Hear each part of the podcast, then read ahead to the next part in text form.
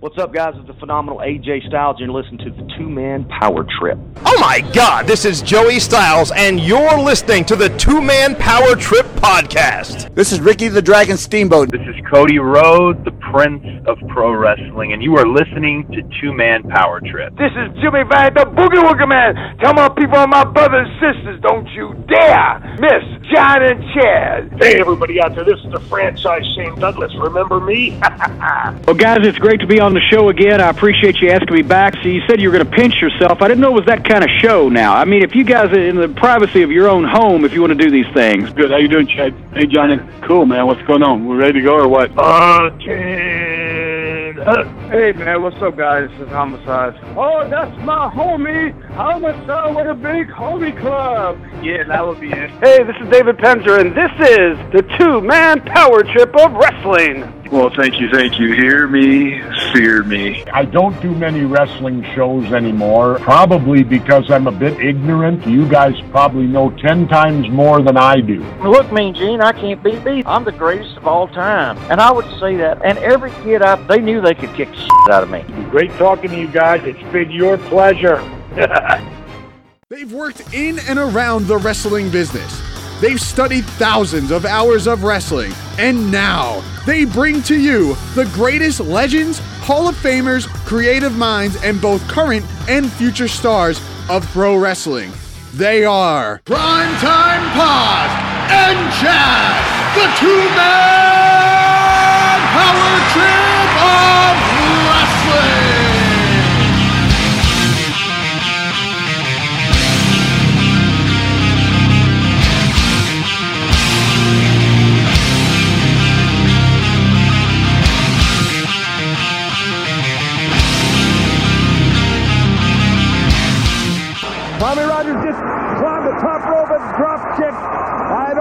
referee saw that. He drop kicked the one.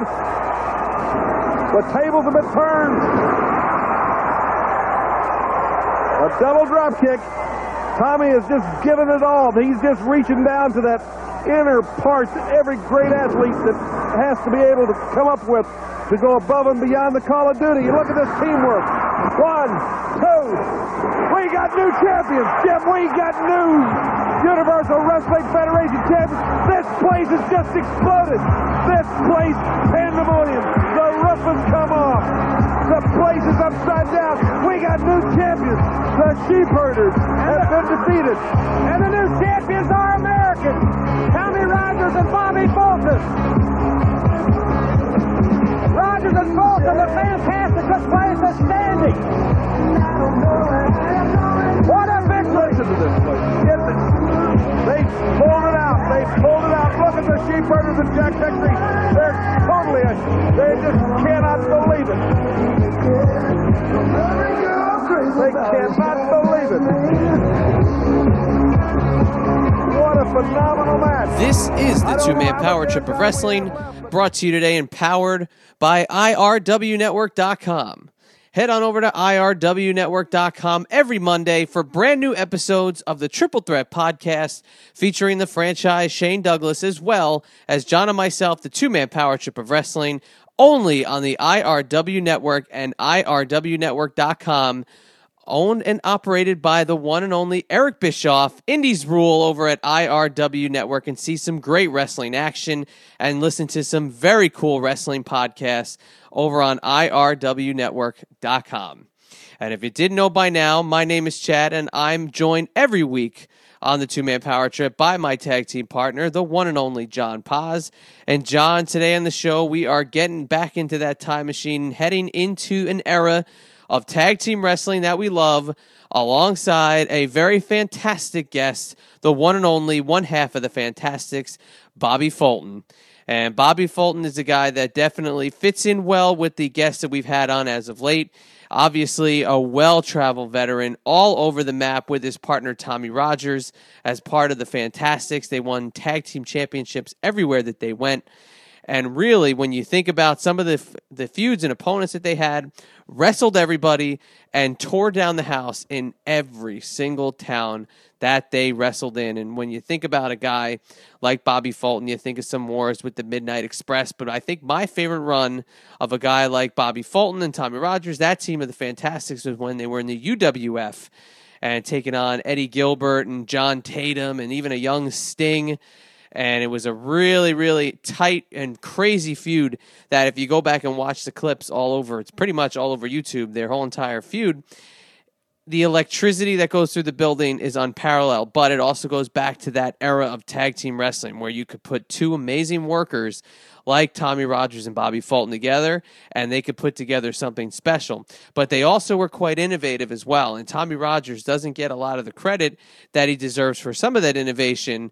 And uh, even though our buddy Kevin Thorn might have a little bit of a dispute in the fact that uh, Tommy Rogers was a little bit of a uh, little bit of a rider to him as he was getting his teeth cut in the business. But Bobby Fulton was also a great technician, and he also was amazing when it came to some of those high flying, big agility style moves. And they definitely were a team that was ahead of their time. But, John, I know this is one that you've been dying to dig into. So I'm going to welcome you in here now. And why don't you tell us a little bit of some of the finer points that we have to look forward to in this interview, as well as some of the highlights of a great chat with the fantastic one, Bobby Fulton. Yes, Chad, the two man power trip is back, and we're hitting the legend circuit. Yes, Mr. Fantastic himself, the Fantastic, Bobby Fulton joins the show, and perhaps long overdue joining the show because he fits this show like a glove. We love talking to the legends, we love going back into the history of the business, we love going through all the territories and talking about legendary feuds and legendary matches and just anything old school we absolutely love. And of course, the Fantastics was obviously the tag team that Bobby Fulton was a part of with Tommy Rogers. The Fantastics, they've been everywhere, they wrestled everywhere. Such an underrated tag team, such underrated legends. I feel like people often forget, and I know for a fact that my tag partner, Chad, was saying that, oh man, um, you know, you kind of told me to watch this match against the Midnight Express or watch this match against the Sheepherders, I forgot how great the Fantastics were. They were such great workers. So even if my tag partner on this show forgets, I think a lot of the fans have probably forgotten too. But it's a good thing, you know, you can check out YouTube or check out W Network or maybe do some old school tape trading. You know, there are many ways to go find some fantastic matches, but definitely go out of your way, whether it's NWA, whether it's JCP, AWA, Smoky Mountain, UWF, World Class, WWC in Puerto Rico, All Japan Pro Wrestling. They had uh, a brief period in WCW and the WWF. So go out of your way and really search the Fantastic. Such an underrated tag team. They were great. And obviously, the feud with the Midnight Express, it's almost like, man, the Midnight Express is such an awesome team. Who can keep up with these guys? The Rock and Roll Express, yes, obviously. But who were some other great matchups? And the Fantastics were that other awesome matchup. Even Jimmy Cornette has said it a couple times, uh, even on our show, that the Fantastics were such a great opponent for the Midnight Express. Such memorable matches, such legendary matches. And then, of course, you cannot forget about the Sheepherders. And if there's one match in particular you should definitely, definitely go out of your way to see, 1986 Crockett Cup. It is a five star match, Dave Meltzer approved. Sheepherders versus the Fantastics. Go out of your way and see that one. That is an amazing match. And it just shows you the Fantastics, not all, you know, high flying, great work. They can brawl a little bit too and really get into it. So sit back, relax, enjoy a trip down memory lane with one of the most underrated wrestlers in the business. An underrated legend for sure. The fantastic Bobby Fulton. I will definitely agree with you that it is long overdue for Bobby Fulton to be gracing these airwaves. But I will kind of dispute the fact that I did have to go back and do some research because if you're privy to one of John's one sheets in preparation of any of these interviews, you would know every single feud and know exactly where to go to watch a match if you had to pinpoint something of a guy like Bobby Fulton because John breaks down basically what these guys had for breakfast on the morning of their big matches, whether it was with the Midnight Express or anybody else that they feuded with, and all the great places that they wrestled. So it was awesome to have Bobby Fulton on. What a nice guy And we hope you enjoy this interview. So, John, as we wrap it up here, let's remind everybody get on over to the IRWnetwork.com and listen to the Triple Threat podcast every Monday on IRWnetwork.com. And actually, funny enough, Shane Douglas has had some wars with Bobby Fulton recently out there in Ohio and kind of uh, a series of matches, some brutal, brutal matches from what we've seen all over social media while they've been building these up. But yeah, there's another funny tie-in with the Triple Threat and Bobby Fulton. So if you can, why don't you go uh, research those matches via Twitter? But head on over to IRW Network every single Monday for a brand new episode of the Triple Threat podcast. This coming episode on Monday will be all franchised answered questions. That's right, the Ask Franchise Anything segment, which looks to be the benchmark segment for our show, is all on episode number eight coming this Monday. So stay tuned for that. And John, as the music starts to creep in, hit him with a little bit of two man power trip of wrestling business and get it on over to the fantastic Bobby Fulton. Now for some TMPT business. Like us on Facebook. Follow us on Twitter at Two Man Power Trip and at Wrestling Pal. Please subscribe to us on YouTube. Also, subscribe to us on iTunes. Please leave us a review. We'd love to hear your feedback. Also, while on iTunes, check out the feed for prior legendary episodes featuring the living legend Bruno Sammartino, the late great American Dream Dusty Rhodes, the Enforcer Arn Anderson, Rey Mysterio Jr., Glenn Kane Jacobs, the phenomenal AJ Styles, lead WWE attorney Jerry McDevitt, and so many others. Also, while you're on the internet, check out ProWrestlingTees.com. Yes, that is ProWrestlingTees.com. They are your superstore for all your wrestling t-shirt needs. Check out our page, check out Tito Santana, Coco Beware, Kevin Thorn, Buff Bagwell, Magnum TA, and so many others. Also, while you're on the web, check out our website, tmptofwrestling.com. And if you're on Android, please check us out on Google Play or Player FM. Follow along with a two man power trip in 2017 as we come to a town near you. TMPT hits the road August 12th at the Icons Collectors Fest in Philadelphia, Pennsylvania. September 9th, the Subway one year anniversary in Keansburg, New Jersey, with the hardcore icon Tommy Dreamer. October 21st, we hit Legends of the Ring in New Jersey. November 4th, we hit the big event in New York City. And the big one, the granddaddy of them all, the big guy, WrestleCade in North Carolina on 1125 with Arn Anderson and Tully Blanchard. There will be a Four Horsemen reunion for sure. So follow along with the two man power trip as you never know where we may land. And now, without any further ado, is a former two-time NWA United States Tag Team Champion, a former UWF Tag Team Champion, a former WCCW Tag Champ. He is the fantastic Bobby Fulton. Please enjoy.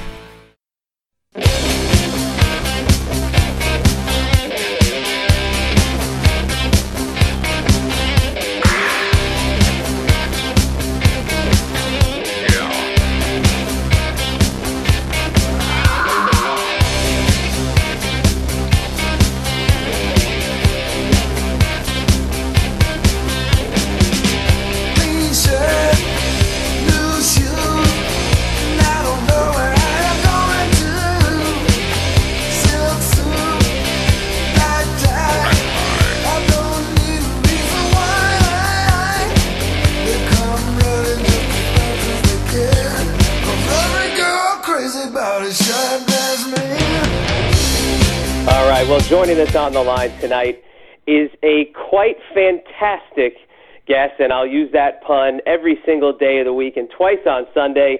He is a two-time NWA United States, UWF, and World Class Championship Wrestling Tag Team Champion. He is a former Smoky Mountain Wrestling and AWA Southern Tag Team Champion. I said he's fantastic, and he's one half of one of the greatest tag teams of the 80s. He is the one and only fantastic Bobby Fulton. Thank you so much for joining the two man power trip of wrestling. Hey, brother, I'm excited about being on the two man power trip. What happened here? Somebody started, ta- some woman started talking I thought you said it was a two-man power trip. Am I still on here? Yeah, we got you. You're still here. It's a two-man power trip. Don't mind the uh, the lady in the background. She's only there for uh, for existential purposes. No need to uh, to worry about her. But we're so happy to have you on the line tonight. We yes, talked to yes, yes. You, you missed one title. I was the Bud Tussle, you, the Bud Tussle Junior Heavyweight Champion back in 1981. Oh my gosh, I can't believe I missed that one. We'll definitely we will get into all of that. That's pretty uh, that's Yes. pretty good there. But I you know, we've had a lot of your contemporaries on, we've had a lot of your opponents and it's definitely it's uh it's really cool to get you on tonight. But I just want to kind of get this out of the way first. And obviously, I don't want to start off on a sour note, but we just want to we're going to be talking about your your tag team partner, the great Tommy Rogers, like crazy tonight. So I just want to get this out of the way if we can. And it's looking back about 18 months since his passing, and we've seen you on the road. John and I are Northeast guys, and we've seen you at some of the Northeast conventions, and we've seen you out there. And it's kind of strange to see you by yourself, but we see you with the bow tie. We see you still out there. But how have you been? And how's the scene been? You know, kind of going about it by yourself right now. Obviously, since the passing of your tag team partner. Well, brother, I'll tell you one thing right now. Tommy Rogers was one of the greatest athletes to ever lace on a pair of wrestling boots. Him and I first met back in 1983 in Memphis, Tennessee, not as tag team partners, but we were just wrestlers. And later on in 84, we became partners in a team that was only supposed to be together for 90 days, but we were together as far as a team for a, lot longer than that. And I'm not saying it because it was him and I, but I'm saying it because it's a fact. We went out there night in and night out and wrestled our hearts out in front of thousands and thousands of wrestling fans.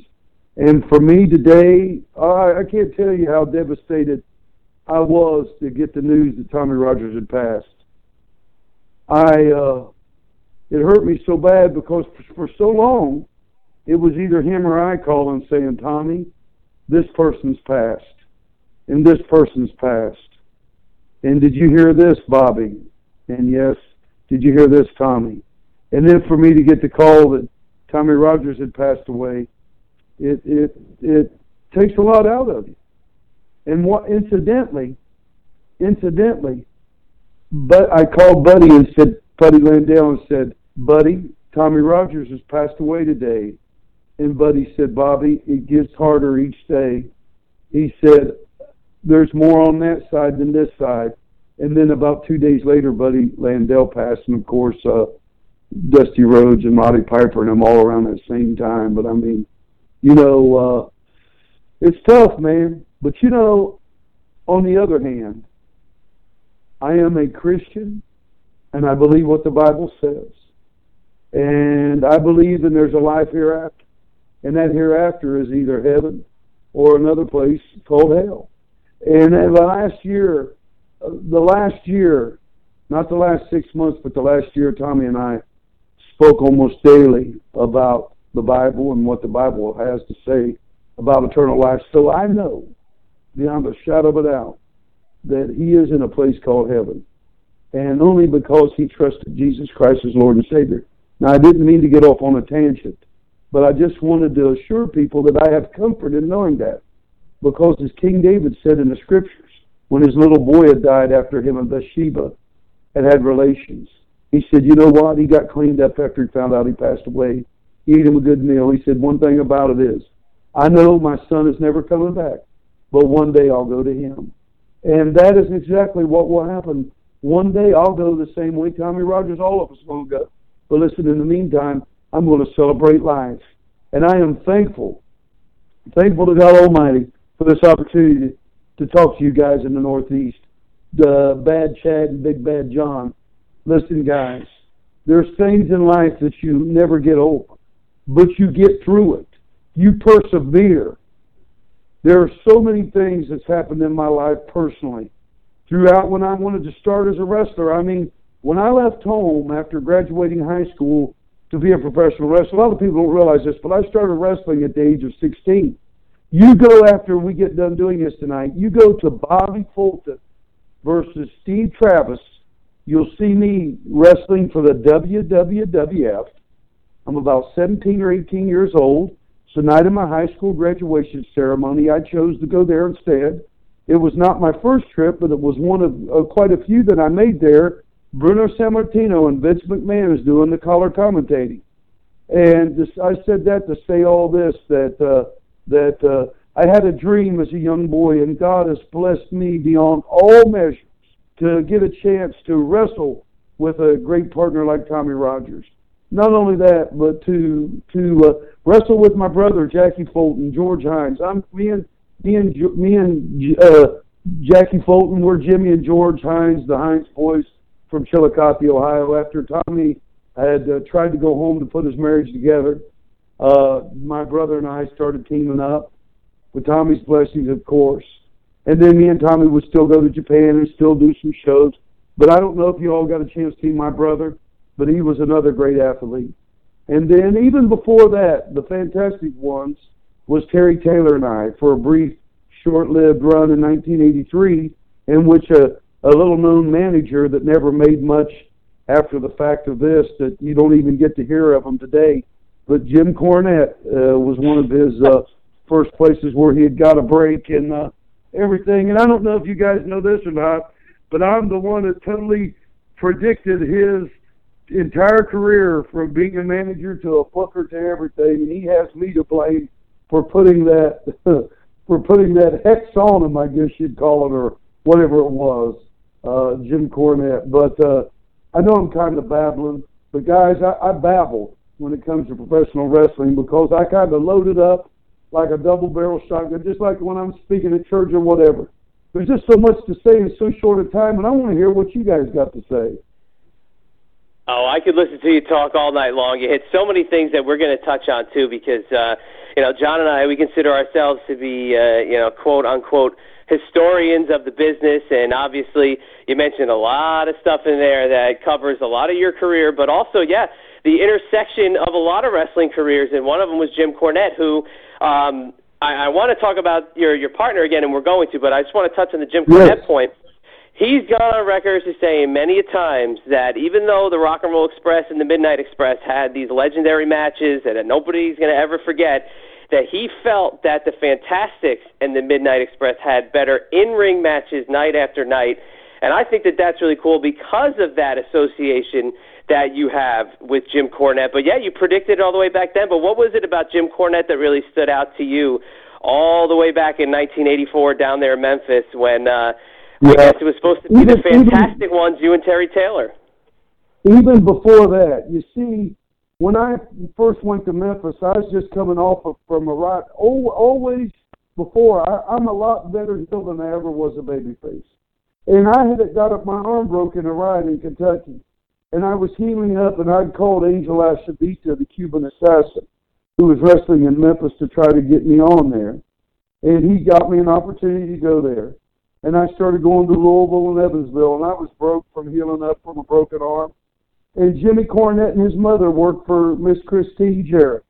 And I would ride, go to Louisville, and me and Jimmy and Thelma Cornette would ride from Louisville to Evansville and it helped me out. And me and Jimmy became great friends. As a matter of fact, Jimmy turned me on to the wrestling style of Tiger Mask because see, I'd met Dynamite Kid because I worked for Stu Hart.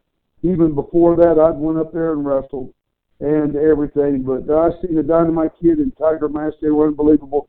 But Jimmy loved the wrestling business. He ate, drank, and slept it. He was a great student of the game. And as a matter of fact, he he knew so much. I told him, I said, Jimmy, you you you might not ever be a wrestler, but someday you're going to be a manager. You're going to be something big in the wrestling business.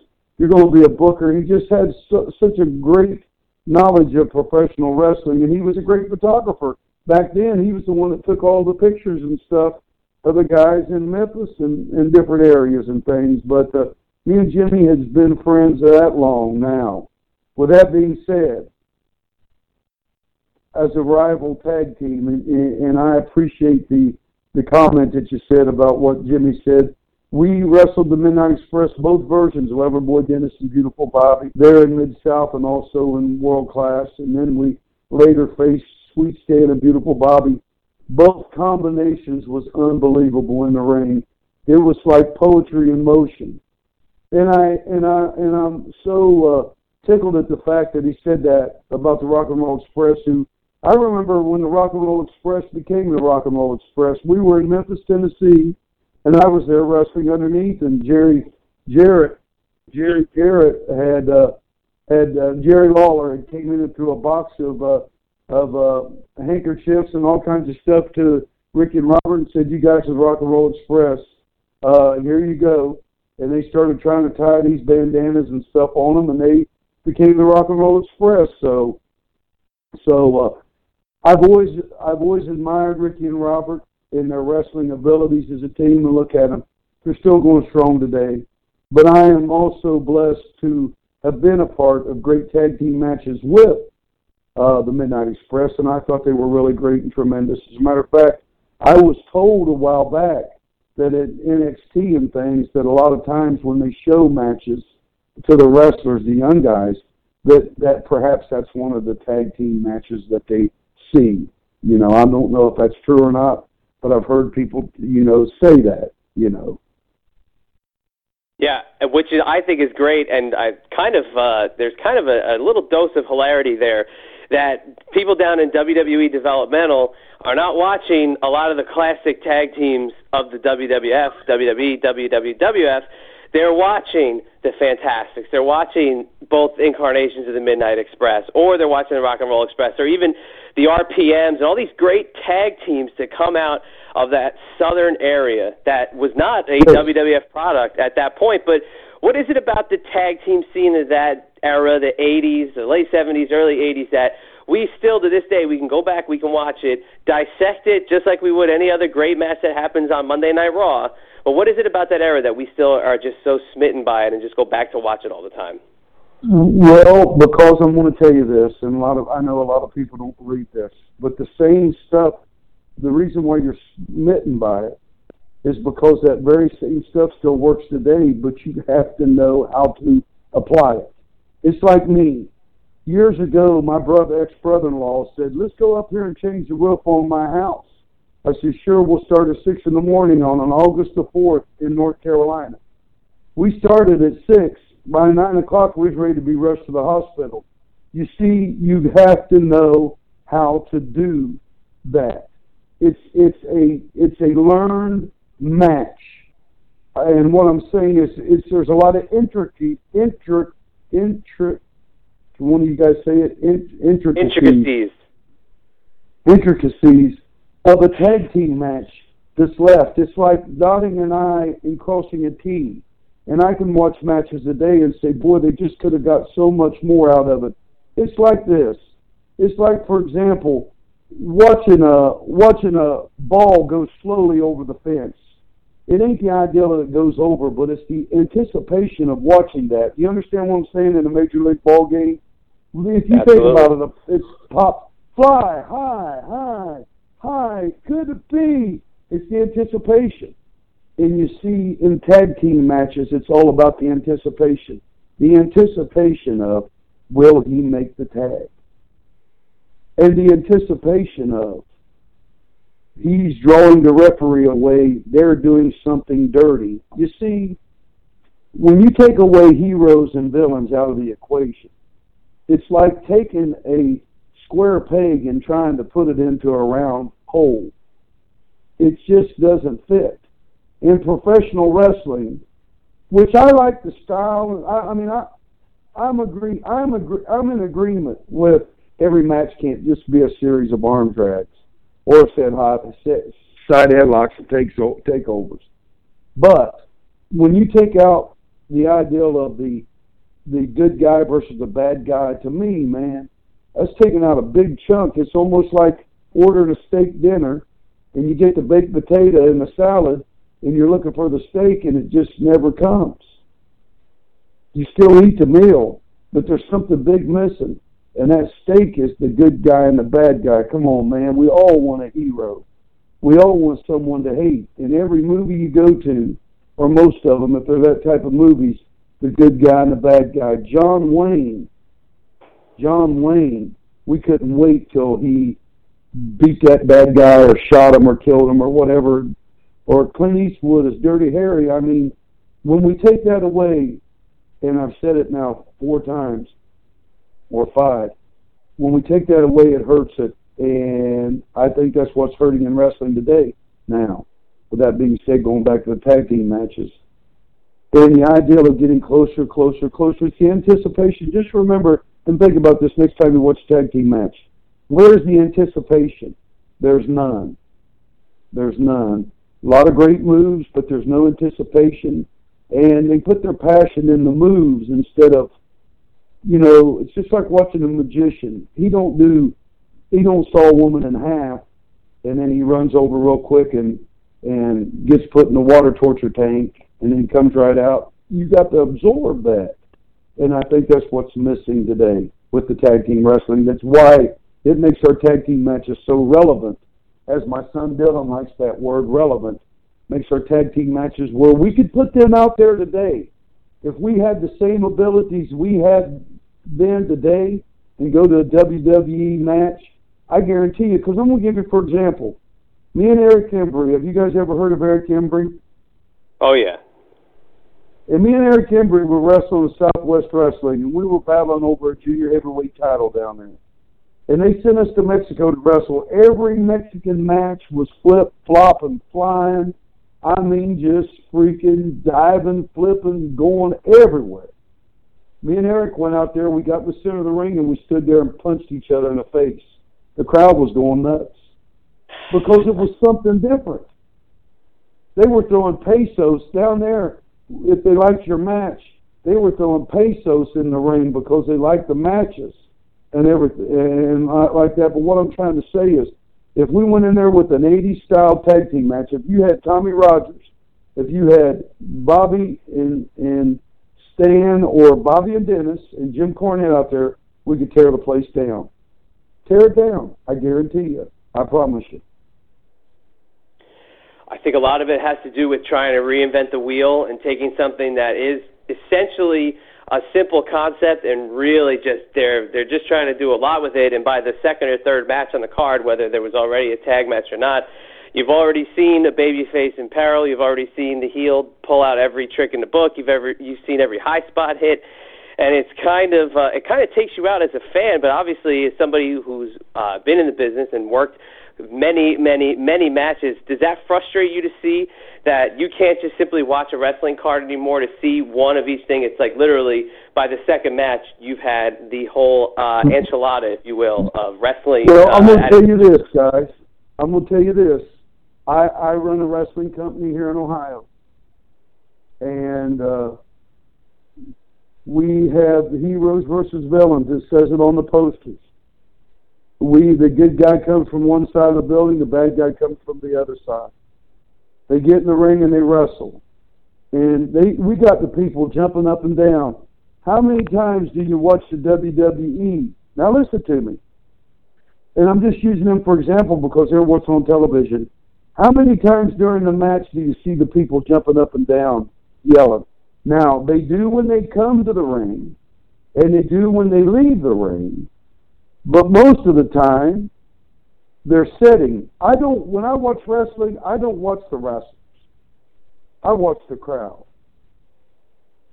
and that's the one thing I can say about the wrestling at my, at, at my events. And I'm not just saying it, guys. They people call it old school, but Ricky Morton said, "No, it ain't old school. It's the right way or the wrong way." And I'm not being mean or bad or whatever like this. Like you said, no one will ever reinvent the wheel. I think that what and them want to do is try to, but you cannot do it. You can call it whatever name you want. You can call it sports entertainment, but it's still professional wrestling. You can call it uh, you can call it uh, hot rod racing, and they're in the ring and they're wrestling. It's still wrestling.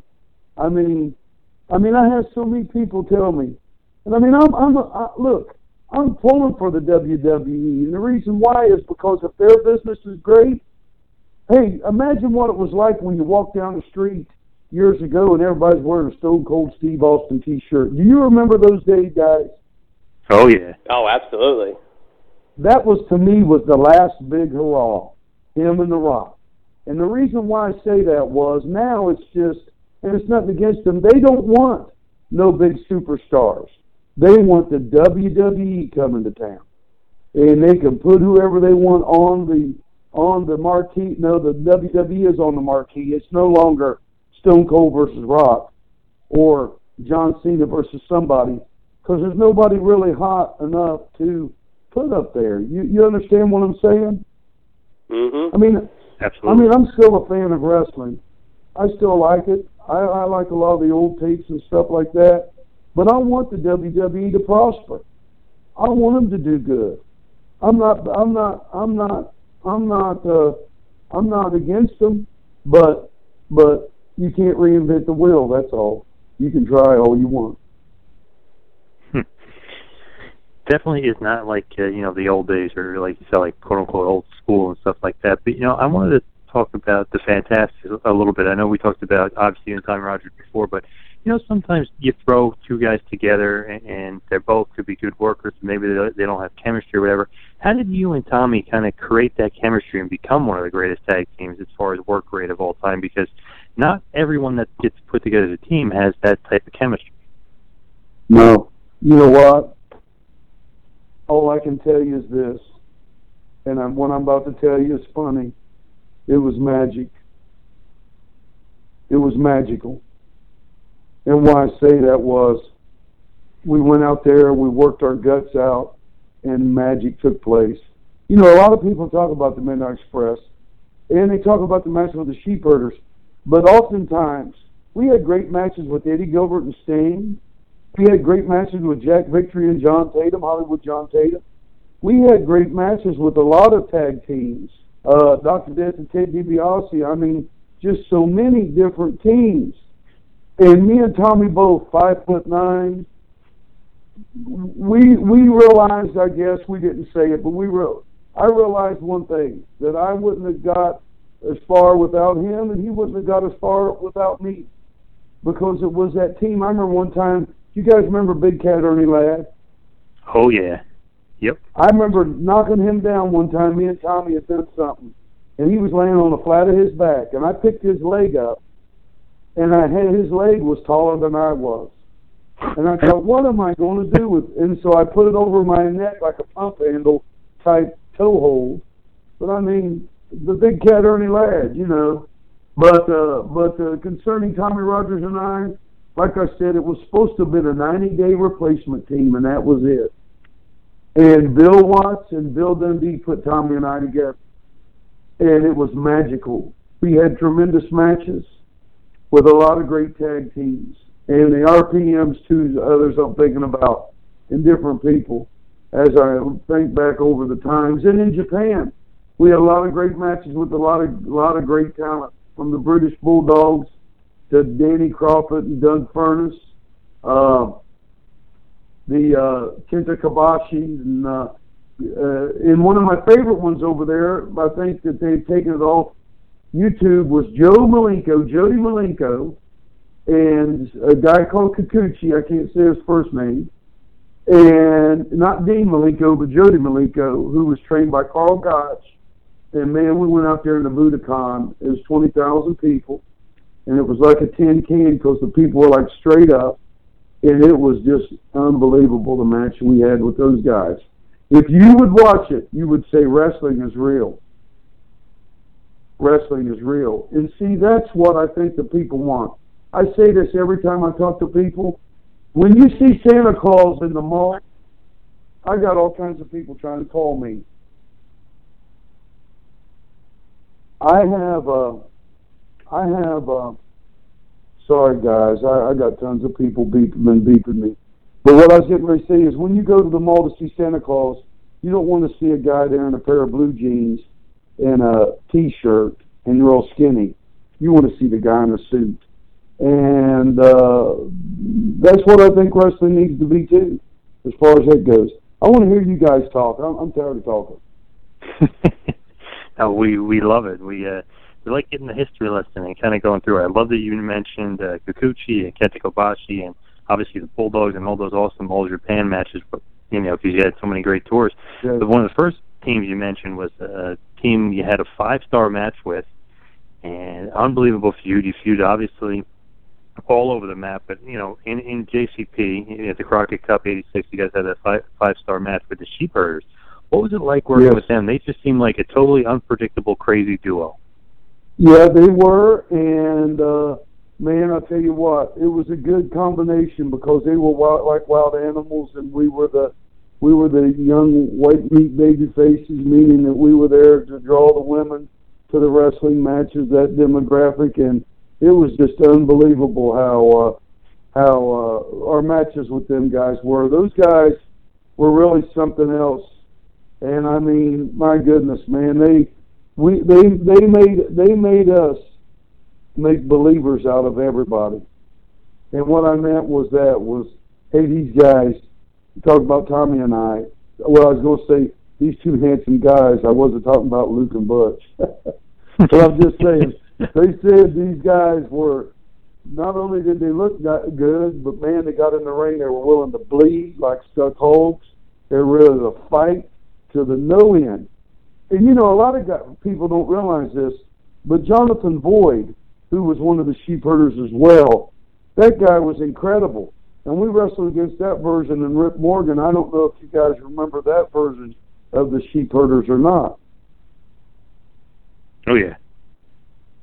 You see, and uh, everything. So, so the sheep herders were unbelievable. I had a guy from New York. I can't think of his name. I I think his name's George something. But he told me he said when I came to the New Orleans Superdome to watch that watch that Crockett Cup, he said I seen you standing there, and I thought, what's that little blonde haired guy gonna do, man? He, he said I'm used to seeing the big guys in New York, even back then. You know, New York was a big man's territory. You know, not that Southern style wrestling. And he said, man, I I went out there. He said, and you guys went out there and stole the show. And if people don't know it, every tag team that was anybody in the world was there at that Crockett Cup. From Giant Baba to Tiger Mask to the Road Warriors to everybody that was anybody was there in that tournament.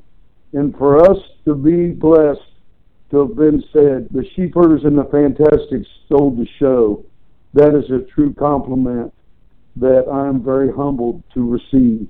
And I mean that with all my heart. There was Lady Maxine out there and Jack Victory and Luke and Butch were great guys. As a matter of fact, Luke Williams kind of gave me my first break in San Antonio. Him and Jonathan Boyd were the bookers. And a lot of people don't realize that. But uh, the, the uh, sheepherders later, the bushwhackers, were bloodthirsty, mate, bloodthirsty, the blood and guts. And uh, they helped get us over. I'll say that much. Definitely a memorable match. Anybody out there that uh, needs to see it uh, or should go out there and see, you definitely you need to see it. Five star match, obviously one of the you know, greatest sir. matches of all time. Definitely one of the greatest tag matches of all time, and it's funny Thanks. because not a lot of people think of them as as great workers. Obviously, they think of the No. As great workers. They never really think of the Sheepherders as the great workers. You know what the difference is, brother? They're hard workers. You understand what I'm saying? Mhm, By yep. being a hard worker. They get in the ring and look, look here. How many how many times have you watched the MMA UFC and seen a guy do a backflip off the top cage? After they Hmm. won a few times. Not after they won during the fight. Oh no, never, never. never. And if you'll notice, and guys don't understand this, that type, that type, of, that that stuff's that stuff's good. But look, the sheepherders, what they did equaled a backflip off the top of the cage. You understand what I'm saying? Mm-hmm. Yep. Those guys were incredible. The people believed it. Their promos were unbelievable, and not unbelievable, but believable. But what I'm saying was they had lots of heat, and they had the ability to draw money because people wanted to see them get beat. We were getting ready to wrestle them in WCW, and then they left and went to New York. They were setting up to go. Dusty had setting that up to go into that same feud we did in UWF. We were going to do it again in uh, in the NWA, and then they went to they went on and went to uh, went to New York and became the Bushwhackers, which probably blessed them with longevity and a career, because my goodness, the you know that wrestling style they were doing was just unbelievable, you know, but they're great. You guys seem like you know obviously that was like the epic uh, time for all those great tag teams. It seems like you guys are wherever you went you end up with a great feud or you know against a great team. We mentioned the Midnight Express, but then even like uh, Arn and Tully, who were just uh, you know horsemen, some of the greatest tag teams Yeah, of all time as we, well. we had great matches with them. We wrestled them in that Crockett Cup down in New Orleans, and then we wrestled them in that other Crockett Cup. I remember, I think Jim uh, Dillon's infamous shoe knocked me out in the match or something like that. But uh, he must have had a heavier phone than than uh, than Maxwell Smart. I think he must have had some concrete in that shoe, that loafer. Awesome he knocked a lot of big there. men. He knocked a lot of big men out. Oh yeah. You guys it seemed like you know whoever you kind of were in there with, you just meshed and had great chemistry. Even you know the Russians as well. We were kind of mentioning Ivan Koloff before, but you get in there with the Russians as well. You guys had great chemistry. Ivan Koloff was a machine in wrestling. He's paying the price now because of it. But he was a machine in the ring. Another guy that was a machine in the ring. And another team that we wrestled with was Dirty Dutch Mantel and Bill Dundee. And Bill Dundee reminded me of this the other day. We were wrestling in Baton Rouge and they were beating me with a bullwhip and a fan rolled in the ring. And Bill turned it around and took that handle and hit that fan in the face with it. And split his face open. And he, all of a sudden the guy yelled, I better get out of here. See, people forget that, man. That was the other thing. Bad guys used to have to fight for their lives to the ring and from the ring. You know what I'm saying? And uh, and our feud with Bill Dundee and Dutch Mantel was in the Mid South area, and it was unbelievable. It was wild. It was something else. Bill Dundee had told me I couldn't do that shake no more, do that Fargo strut. And I said, "What do you know, Bill Dundee?" And he said, "I'll tell you what I'm going to do, Bobby Polk. If you if if someone pins me, you're going to get that beautiful pink jumpsuit." Well, Bill was wrestling. Something happened. Little Coco the midget beat Bill Dundee and took off running with that little jumpsuit, pink jumpsuit. And it made Bill Dundee so mad that he was ready to kill somebody. So all of a sudden, it was Dirty Dutch Mantel and them started beating me. I got people calling me now. It's my son. But uh, yeah, we had great matches with them guys, with uh, Dundee and Mantel. The, these, these cell phones are great, but what do you do, right? Right. You know, with Dundee, did you have a lot of um, you know positive experience with him? Because obviously, you know, he's kind of the one that put you together with with um, Tommy Rogers, make it fantastic and everything. Did you feel like, like really good chemistry with Dundee for the fact that he seemed to have a lot of faith in you guys? Bill Dundee was my father in wrestling. Bill Dundee helped me so much. Tell Jaron that I'm on this phone talking. And uh, Bill Dundee was like a dad to me in Memphis. I had great mentors in professional wrestling. Earlier in my career, a guy named Hank Vest and Roger Vest. When I started setting up rings, 12 and 13 years old, and a guy called Killer J.D. Kent, and later on, a guy called Flying Fred Curry and Wild Bull Curry were our mentors. And uh, then uh, Bill Dundee was a great mentor. I had a lot of teachers. You know, think about it. We didn't have, we didn't have, uh, we didn't have uh, wrestling schools back in those days. You know what I'm saying? So you learned in the ring, hands-on experience. So Bill Dundee uh, was nothing but good to me. He was stiff in the ring, and he hurt me a lot with that bullwhip, and it hurt. Believe you me. As a matter of fact, quick story. He, he, Ter, uh, Tommy Rogers and I was wrestling him in Oklahoma, him and Dutch Mantel outside. Well, they come chasing us to the bullwhip before the match starts. Well, they're chasing us that bullwhip because we know it's going to hurt, and we're the baby faces running. Tommy Rogers picks up rocks. I, I run into the ring. Tommy Rogers runs to the back, picks up rocks and starts throwing it at the uh, at Dundee and Mantel for real to hurt him. Rocks. And Tommy goes to the dressing room and don't come out for the match, and I wrestled them myself for the whole match. Because Tommy was tired of getting beat with a bullwhip. and I was too. You know what I'm saying? Oh yeah. I feel like you guys uh, always are on like the uh, you know the other end of something crazy because you were in a lot of scaffold Yeah. matches as well. I worked. I wrestled a couple. My first one, the first two was with Eric Embry. As a matter of fact, three of them. I was one in San Antonio in '83, in Corpus Christi, and I think the other one was in Temple, Texas. And I became uh, part of the tag team, the Fantastics, and we were in scaffold matches in Texas Stadium. And then we were in a series of scaffold matches with the Midnight Express later on during the bashes, I think, or something like that. I can't remember. And I'm afraid of heights, so you tell me. I don't know how I even got up there. I'm scared to death of heights. It was dangerous. Is that the type of match they have to like talk you into do? You know, basically, hey, um, you know, kind of really push you out there to do it. Well, not really. It was just a. It was just a part of the part of the week, and I mean that might sound strange to you guys, but when we'd wrestled in barbed wire matches and wrestled in all kinds of things, then then the scaffold was nothing.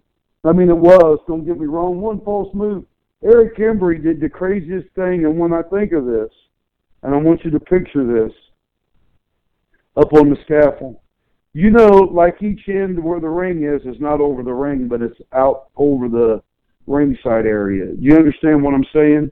The scaffold, the long scaffold runs across it, but the rigging, the uh, the uh, shoot, I can't think of the name of. it. I know what they are, but I can't think of the name of it.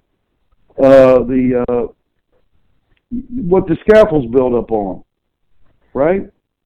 Eric Embry would get to the edge of that, and when I'd hit him, he would arch his back back and look like he was about ready to fall at any minute, and he would pull himself back. I don't know how he did it. I don't want to know. But you see, what a lot of people don't realize that scaffold's shaking the whole time you're up there. When you're moving, it's shaking a little bit. Because Bobby Jagger said in after the San Antonio uh, scaffold match, he said, "Man, he said you guys should be able to get up there and do everything." Well, he got up on the scaffold in Corpus Christi right before the people came in. The people's coming in. He got up on it and stood, and then he got down on his knees, and he was only one by himself and couldn't move. it was so scary when you're standing up there looking down and then it's shaking a little bit. Do you understand what I'm saying? Oh yeah, can't imagine. You know what it all you know what it proves, guys? That either we're totally crazy or we love wrestling that much. Now we all fit in each in each different thing, so you some days I might have been totally crazy and other days I just love the wrestling business so much. You know what I mean? Definitely, and uh, you know you got to love the business to travel all those miles and do all those crazy matches, and you know be in it for basically forty years plus. I mean, you've been in the business for a 40 very years, very 40 long years. time. For- 40 years, I've, I've, uh, on June the 17th, 2017, will be 40 years. I think it's June 17th or the 14th. Now I'm forgetting. I've done it for 40 years. And I've got a chance to meet some of the nicest people that I'd ever want to meet. I'm just a small town boy. I, I see my little league ball coach, and he said, Jimmy, I tell everybody, every kid that comes through this little league, that, that about your story. That I asked you when you were nine years old what you wanted to what you wanted to be when you grew up, and you told me you wanted to be a professional wrestler.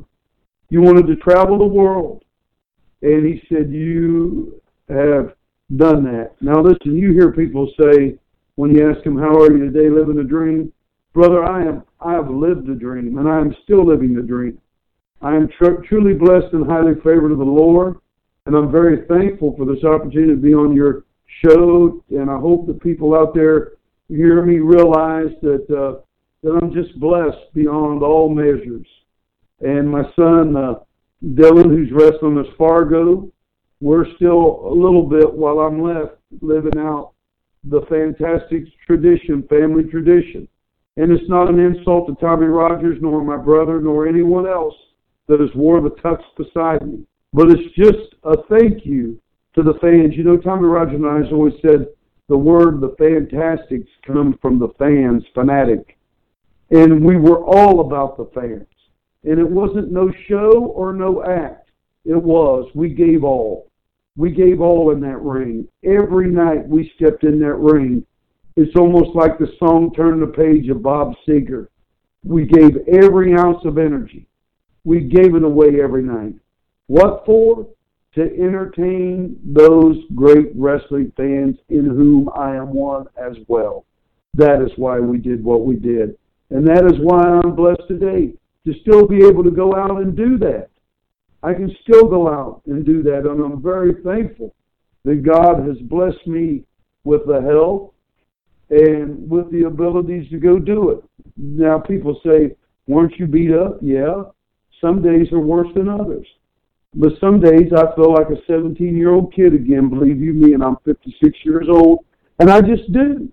I don't know if it's just mentally or physically, but lately I've been feeling really good. I've had my days where I can hardly walk, but and my neck's messed up and my shoulders and this and that. And I've had an eye problem. I don't know if you guys have heard of, where I'm blind in one eye and uh, stuff. But uh, other than that, I'm I'm tougher than a two dollar steak. And Pally, let me tell you something. I'm meaner than a rattlesnake. Woo! awesome stuff there. And uh, you know, throughout your career, obviously Tommy Rogers and you, the Fantastics, definitely go hand in hand. But you did, you know, we mentioned your brother before. You did team with your brother as well. Did you like teaming yeah. with uh, Jackie Fulton, especially oh, down man, there in brother, Smoky Mountain? Yeah, my brother was phenomenal. He was taller than me, which added a different dimension to the tag team. And he was, I, you know what? My drop kick is not one of the greatest. And I had to wrestle with two guys, Tommy Rogers and my brother Jackie Fulton, who threw the two of the best drop kicks in professional wrestling. They could hit a guy six foot four right in the nose, and uh, and yes, I enjoyed wrestling with my brother. I broke him in the wrestling business. He, I don't know if you know it or not, but he went on to be the Eagle with the Patriot in All Japan, and yeah. he went there early, and then later on he was just uh, first we called him Mad Dog George Hines, and he was just George Hines that continued to wrestle in All Japan. And when you have a schedule in All Japan like that, there's got to be some meat to the substance. And my brother George was a tremendous uh, athlete, a tremendous professional wrestler. And like uh, Jimmy Garvin told me, he said, "Man, your brother's a top hand." And when you got someone like gorgeous Jimmy Garvin gives your brother a compliment like that, then it means something. You understand what I'm saying? Absolutely, and you know, the Eagle and the Patriot had quite a time in All Japan Pro Wrestling. We kind of alluded to before your run in All Japan Pro Wrestling against Cross yep. and Furnas, the Bulldogs, yep, uh, yep. We wrestled the Eagle. We wrestled. The, we wrestled the Eagle and the Patriot quite a few times over there. Tommy and I. Yeah, and we even uh, with, even the Heavenly Bodies over there as well, which is pretty cool. Yep, yep. Uh, Tom and, and Jimmy Del Ray, they were a great tag team, and uh, you know, uh, my goodness, like I said, Dynamite Kid, I still feel that he was one of the greatest that ever laced up a pair of boots. I mean, as far as just uh, uh, mechanics and ability and and and, and in ring talent was unbelievable. I I don't think I've seen any or much that could top him. You know, guys definitely. And uh, you know, as we start to wind it down here, we, we were talking about all like you know the memorable match in your career and all these awesome names and all these you know crazy matches you had. And we kind of alluded to some of your favorites, but is there a couple other favorite matches that really stick out in your career that you love to go back and watch? Well, I don't really like to watch any of my matches.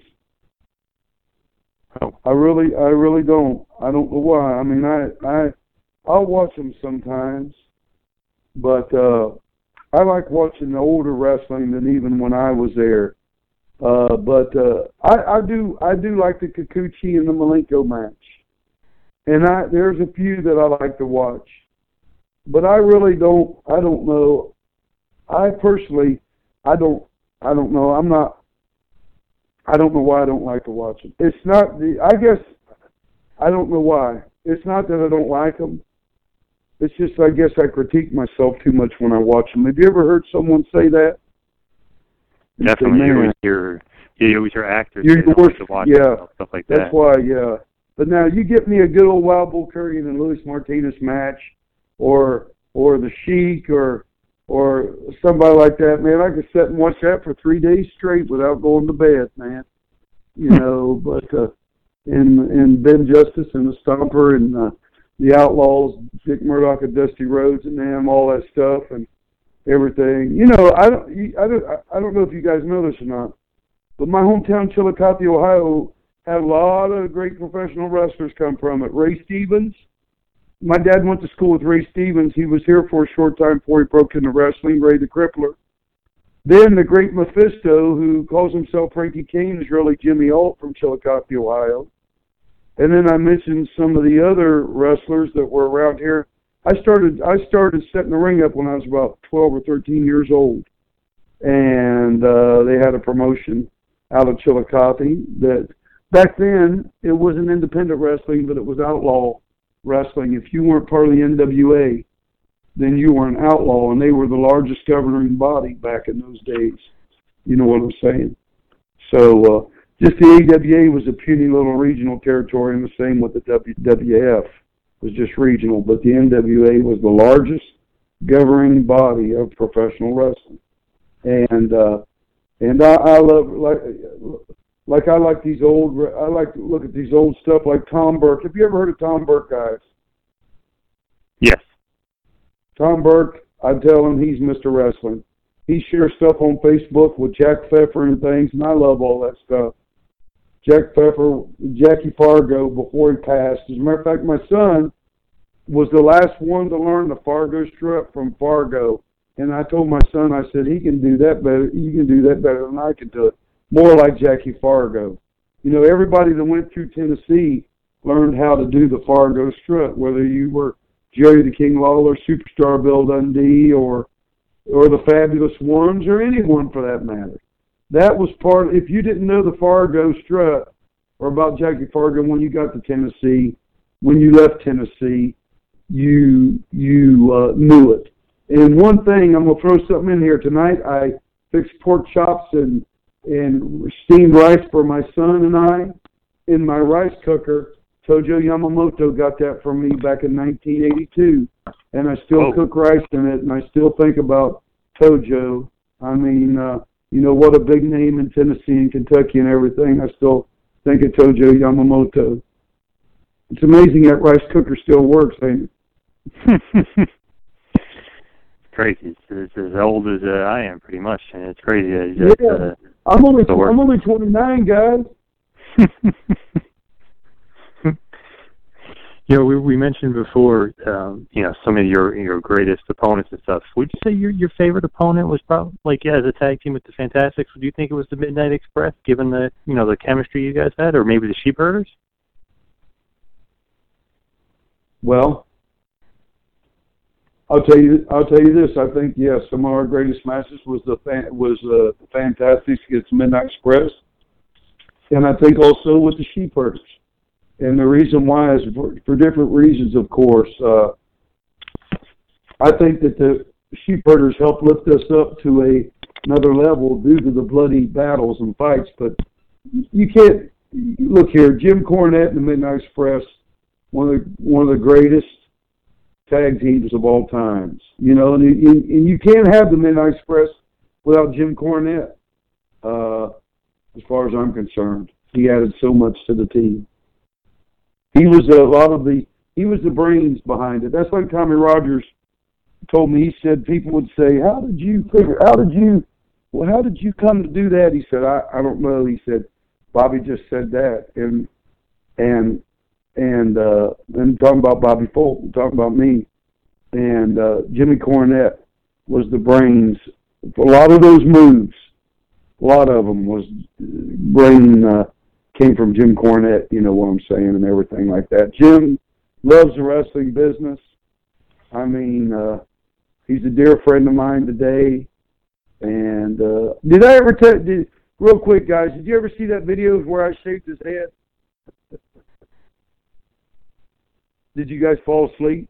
No, no, we didn't. No, I thought John was. Uh, I was on mute there for a second. Yeah, no, we definitely. Of course, we've seen that. He wanted to kill me. If it wasn't for Sonny King holding him down, he wanted to kill me. The words he used, he couldn't. He couldn't have been on video today, but it could be on his radio show. I mean, his podcast that he does. But you couldn't put that on broadcast television. The words he was saying to me, he wanted to kill me that day. He went out there looking like a half between animal and a half of Hawk, the Road Warriors. On his head was every both styles of haircuts that day. But guys, I'm going to tell you something. I appreciate you giving me the opportunity to get on here and talk Chad to you and John to you. You guys have let me ramble on here a long time. And I just want to say to all the wrestling fans out there, if it wasn't for any of them, and I'm talking to you, Chad, I'm talking to you, John, I'm talking to anyone that's listening to me tonight or today or whenever they listen to this, that it's the wrestling fans that are the backbone to professional wrestling. And any of us that were fans as kids that went on to do it, and I'm one, and I'm a big fan of it today, you just remember if it wasn't for the fans, there would be no wrestling. And I'm very thankful to each and every one of them for their loyalty. You'll never find any more loyal fans than wrestling fans. I mean, they're the greatest people in the world.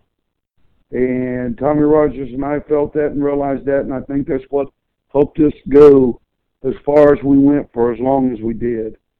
And uh, I'm just thankful for this opportunity to come on your show tonight and share some of my thoughts and some of my views and some of my likes. You know, on dislikes, I really there's not a whole lot I could say because because the good outweighs the bad. I'm just thankful that God gave me the opportunity to uh, get a chance to live a dream, and I mean really live a dream, and for that I'm ever thankful. Absolutely, and it's been such a fantastic walk down memory lane, if I could say so myself. And We really appreciate the time, and you know we like to uh, really pride ourselves on uh, just exploring a lot of the great old tag team wrestling, and we couldn't have it any other way than to have the Fantastics and of course the great Bobby Fulton joining the program. So if you can, if you want to give uh, a few minutes here at the end, just uh, please share with the listeners of the Two Man Power Trip Wrestling just where they can find anything and everything in the world of Bobby Fulton. Well, I got a Facebook in which uh, it's Bobby Fulton, fantastic Bobby Fulton. I think it is uh, James Hines, and uh, they can fo- Twitter follow me on all that social media stuff. I don't have a dot com right now; it was taken down, but I'm going to try to get something put back up. But listen, uh, World Classic Professional Big Time Wrestling is our company. They can like our Facebook page on that. It shows you some footage and stuff from some of our shows. If you see that I'm wrestling in your area, come out, come up and see me. I might not be what I once was, but every once in a while, I'm as great as I ever was. And uh, I just look forward to seeing meeting all the people and also you, uh, John and Chad, uh, seeing you guys down the road. God bless y'all. Wish you nothing but good things with this program. Well, thank you so much, Bobby. It's our pleasure, and absolutely, it was, like I said, a fantastic time. But thanks so much. We appreciate it, and have a, have a great night. We will see you down the road. Thank you, sir. Thank you, sir. God bless. Take care. Thanks for listening to the two man power trip of wrestling. What the world is downloading.